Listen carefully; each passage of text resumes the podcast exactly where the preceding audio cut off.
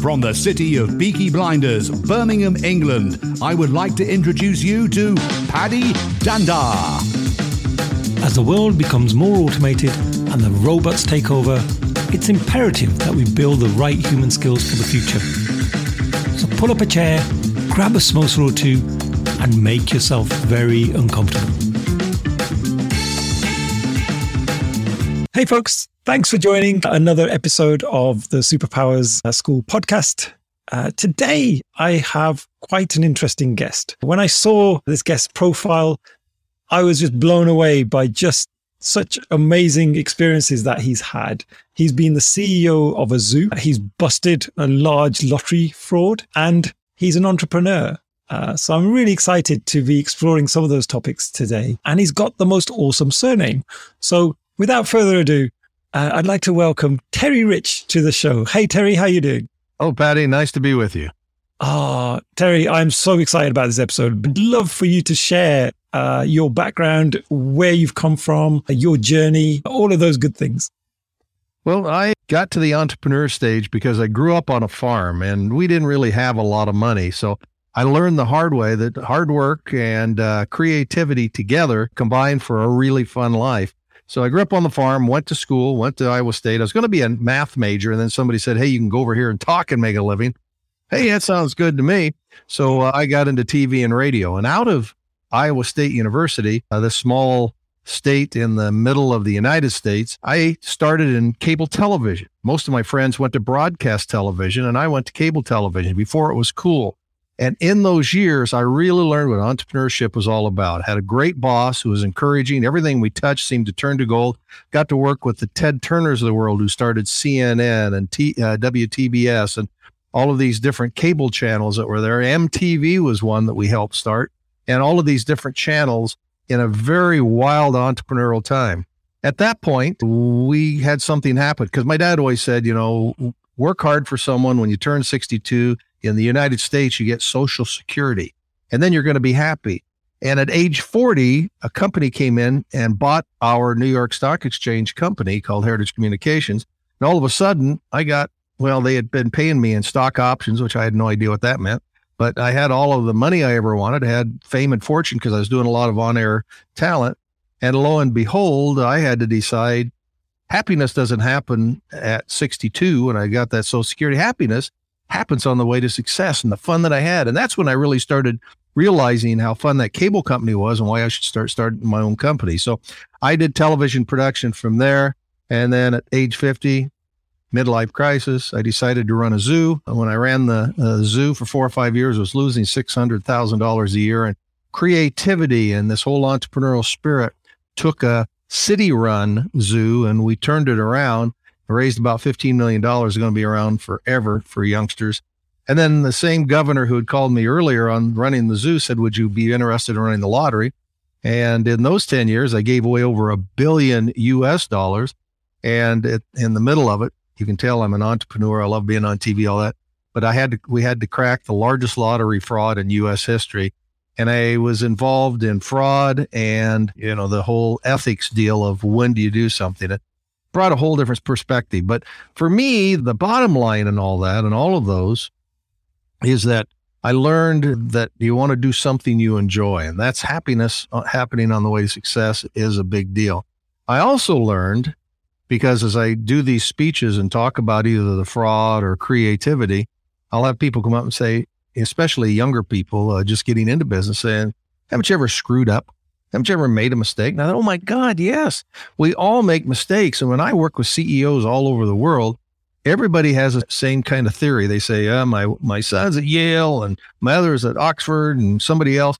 But Susie, yeah, you know, 10 quite find their way. Everybody's got a problem in life, right? Yeah. And everybody stepped.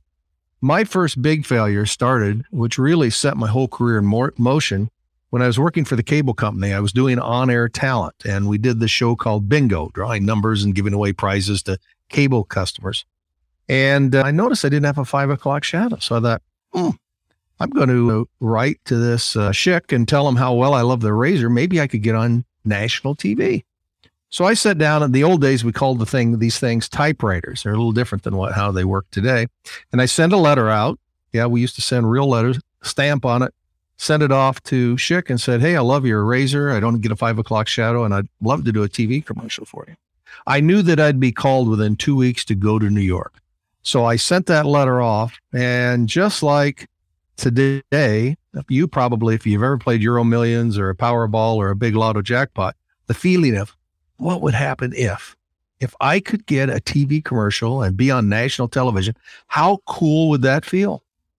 Two weeks to the day, I got the letter. Here's what it said Dear Mr. Rich, expressing your complete satisfaction with your Schick Track 2 razor, we're glad you enjoy it, but we regret to tell you you wrote the wrong company. Gillette makes that one, and here's our address. So I had failed. But you oh, know no. what happened? I got my mind motivated to try to be on national television. And since that time, I've been on every major cable network and every major national broadcast network uh, in the US and around the world. So I lived my dream by failing. And I always say failure is the first step to success. And I really emphasize that because as I had grandkids and they came over, and even my kids, I had my young Brinley's her name. She crawled up to the couch, pulled herself up, and what did she do? She reached out to take her first step. But what happened? Boom! She fell. He failed. But what did she do? She didn't know that she hadn't had experience before what falling is all about. So she crawled over, took two steps and three steps. And of course, today she's running all over the house. And it kind of taught me that failure is just the first step to success. Many of us have a project or an idea that we think is that million dollar idea.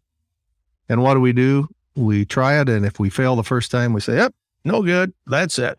So I've worked a lot on trying to get people and doing a lot of motivational on trying to take that first step and developing something else as an entrepreneur. So that, that's a little bit of my background. And in that, I've had a lot of successes, a lot of failures, but a heck of a lot of fun. Oh, wow. I love that, Terry. I heard this saying failure, it, it's a disguise for learning, right? So it's actually every failure we, we have, there's always something to learn from that. And I absolutely get what you're saying there. You know, it's great to then take that learning and then maybe do things differently for the next time just what you're doing in, in the superpower school, I learned from my professor growing up. So I try to learn something new every day. And he had a favorite saying, and it was, it's better to have tried and failed than to succeed at doing nothing. If you sit around and do nothing, you'll not make it very far. But trying and failing is much better than, than uh, doing nothing when it's all said and done. So, Terry, what's been your biggest failure, would you say? Let's dwell on the failures first, then we'll go into the successes. Um, it's something that stuck with me. I ran for student body president at the university and lost. I'd won every major election I'd ever gone. You know, I was president of this and executive director of that.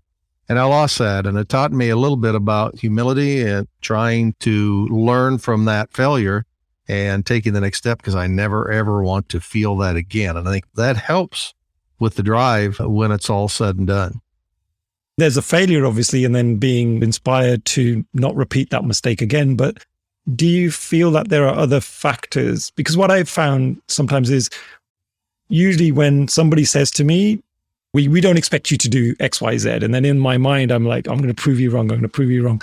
And then that becomes my motivation to fulfill the challenge or whatever. So would you say there are other factors as well that play here?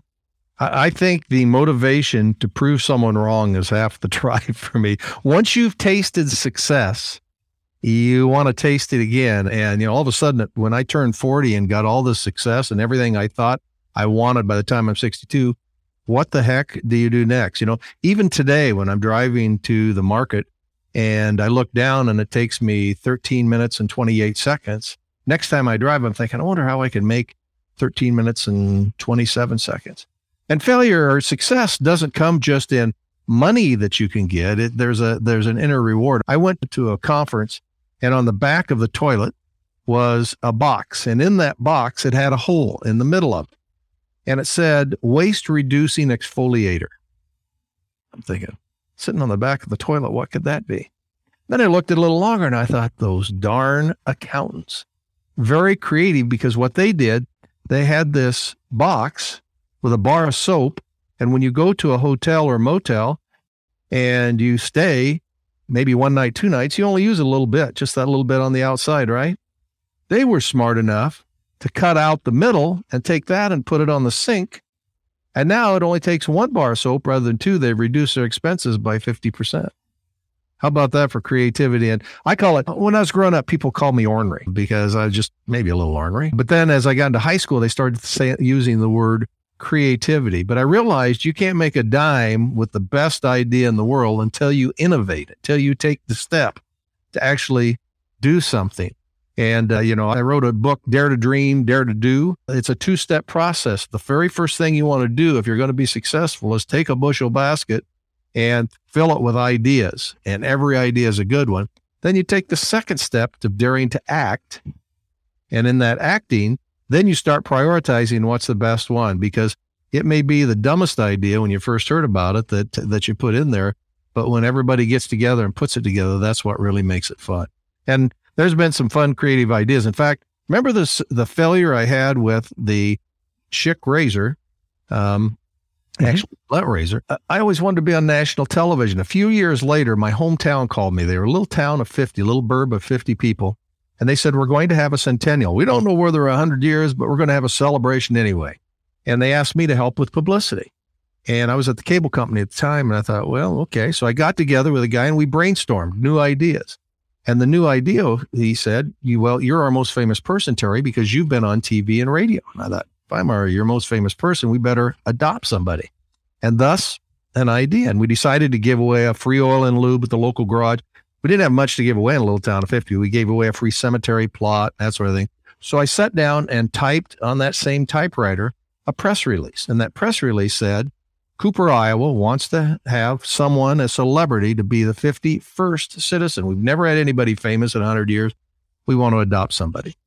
I sent it off, but I hit the wrong button and it printed out 44 letters. So I had to go to a library and look up, oh, the London Times, the New York Times, uh, LA Herald, whatever. I finally got 44 out. You know what? I failed 43 of the 44 times. 43 of the letters garnered no response. But one one of those letters made it to United Press International, UPI. Didn't know what they were, but they called and said, "Hey, we like this story. We want to put it on the national wires." And lo and behold, they did. And lo and behold, I got a call a half hour after it was published from a guy from something called Johnny Carson's Tonight Show. Oh, they said, hey, Johnny likes the story. We want to do something, but you got to guarantee that we're first because you're going to get calls from all of the real people, the reality shows so we guarantee we're first. okay. Now remember, I failed 43 of the 44 times. None of the other letters garnered any calls. All of a sudden, we got to go be on the Tonight Show. And they talked about actually uplinking via satellite from Cooper, Iowa, and doing the entire show from Cooper, Iowa. Well, we went out and we were on, and the Centennial, after we got on Johnny Carson show, garnered, I think, 12, 15,000 people showed up this little town to celebrate. But the story and the moral of the story in all this is I failed 43 of the 44 times. And that one idea that they gave me about being able to uplink with a satellite from Cooper, Iowa, which no one had ever uplinked in Iowa with a satellite before, gave me the idea to work with HBO, who I'd worked with in the cable business, and said, could we use that and try to do some free previews where we show you free HBO and then get on afterwards and say, hey, now's the time to call and get HBO? They said, no, I got all these rejections. And finally, the chief technician said, yeah, we can do that. And lo and behold, the weekend we tried that, all from the idea that we failed 43 of the 44 times, we sold $15 million of HBO in one weekend.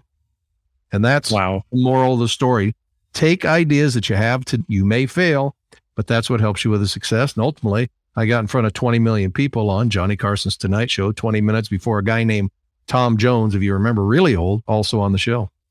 Wow. Yeah. Tom's still going strong. He's on all these uh, great shows on TV as a judge now, I think, on some of these talent shows. But uh, yeah. Oh, wow. What an amazing story. And so, Terry, if you sort of go back to your days as a CEO of the zoo, I mean, that, that was quite an interesting move where I know you said it was a bit of a midlife crisis, but I think that would be amazing to hear. How did you get into that role and Sure. What did you learn from that experience? Well, I decided I wanted to, you know, I wanted to change because I was traveling all over in this entrepreneurial. I was doing more of these HBO free previews, traveling the world, and I was gone a lot. I had kids. I just wanted 50 years old. It's time to take a break. So I got a call from the governor. Said they're going to close it. They're losing six hundred thousand dollars. Would you help us? So I went down, we got a group together, we formed a nonprofit, and lo and behold, they, you know, they said, well, you add a new exhibit. It's, you know, that's how you get people through the door. We need 2 million bucks. We started brainstorming just like we're talking. And so use the same techniques that we used in all the businesses that I had helped in the past. And we thought, well, what could we do? What's, what wouldn't cost us anything that might draw a lot of people? And we decided that we had every kid from two to 10, but we needed the people 21 and above, more young adults. Well, how do we bring them? What do they like? booze. so we started Zoo Brew. We opened the zoo at night, no kids allowed under 21, and we served alcohol, had a band, and had all the animals out. And it was a great date night. Last year, they sold over two hundred and fifty thousand dollars just in beer at this zoo brew at this at this zoo. And immediately, we cash flowed it, turned around. Another thing we did is what else is free at a zoo? Well, you feed the animals, but what do the animals do then? They poop. So we decided to, to get an exhibit called Scoop on Poop, and we showed all the different excrements of all the different animals. And the kids giggled the entire time as they were walking through. And then we realized that white-tailed deer are big in this area, but they were eating everybody's plants. And so we figured out that tigers are predators, deer are prey. And if deer, for some reason, even though they've never seen a tiger in their life, smell tiger poop, they leave. It's a great deterrent. So we started selling buckets of tiger poop for 20 bucks and raised $20,000 that summer. Immediately cash flowed it, turned it around, and they've got enough money now in an endowment to last uh, forever during pandemics or anything else. And that's how we really got the zoo going. And again, it's based on creating ideas and taking those, even though you fail, we failed a few times at the zoo and turning it around. Wow. Feels like there's going to be a Netflix series coming up, maybe. Uh, tiger poo rather than tiger zoo or tiger Tiger King. yeah. Going into that environment, talking about your previous experiences, I bet you've never run a zoo before. So going into an environment where you're perhaps not the expert in that particular domain, obviously you've got reusable skills you're bringing to the table, but where do you start? Yeah, you hit the nail on the head. You take the employees that are there that have strengths. Somebody's a really good tiger person, and you say, what do people like? What are you seeing when people walk in? What excites them? For me, it was just seeing kids smile. I mean, it was so rewarding to give back to the community to turn this thing around. But it was a unionized shop. It was losing lots of money. It was an old facility. And you start by just gaining trust of employees and then getting their ideas. And ultimately, they start feeding ideas back. And the idea that I guess the best idea they fed back was all said and done. They could see that as we made more money, they wanted money for the animals. They weren't getting any from the city. They were underpaid. So we became a non union shop. And when we made money, we gave some, we gave part of it to the employees and we gave them more money for their animals, which they really loved. And all of a sudden, they really started creating ideas. And one of the ideas they came up with to raise money was something called Dream Night. They said, we want to do a night that the employees put on for the community. And what we did is contact all the doctors and all the uh, hospital and said, we're looking if you have kids who are going to be gone in a year, who have a terminal in- illness, we want to open the zoo, give them all the free rides on the train and the carousel, all those sort of, all the free food, and they can invite friends and their family to come out and it's all free.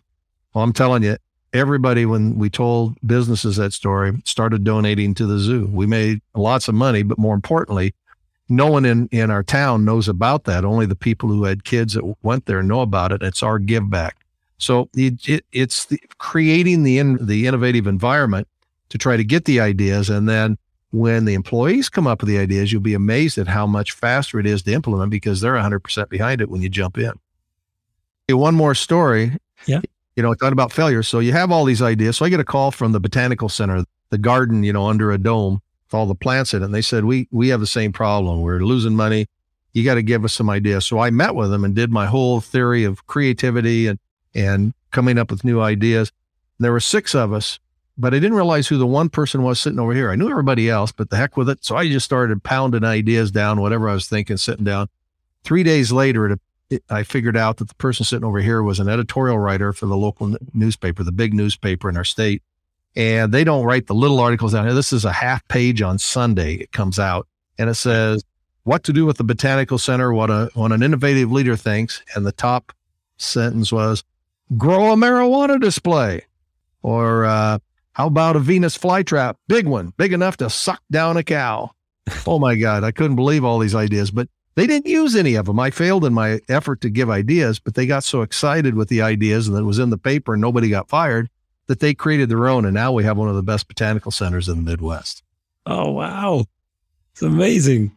Just going back to your story with the kids, such a lovely thing to do for the community. But at the same time, you know, it really shows the people working in the business are human and, and it shows that humanistic side. Do you think more organizations would be more successful if they showed that type of empathy and, and that type of humanistic side?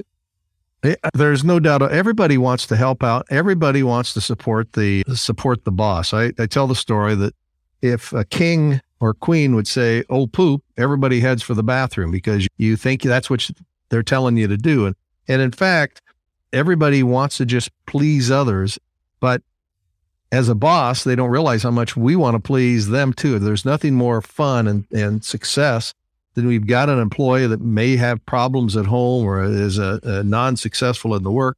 Find them the right fit, and they get excited and they succeed. I mean that those are uh, as rewarding as anything that you do on ideas or, or money wise. And the other is once you start making money, you realize that you become a little less risk takers, probably in some ways. I think I'm taking more risk today, but I still always, anytime I have a new project or something new I'm trying, and I got a big soccer project in the works right now that uh, I think will make some great money. But I always take 10%, and that's my play money. It's like kind of like gambling. You don't gamble your whole bank account. You gamble a little bit knowing you could lose it. And I do the same thing with business. Where in the early days, before I had kids, before I was married, I'd probably spend whatever just because it's a crazy idea.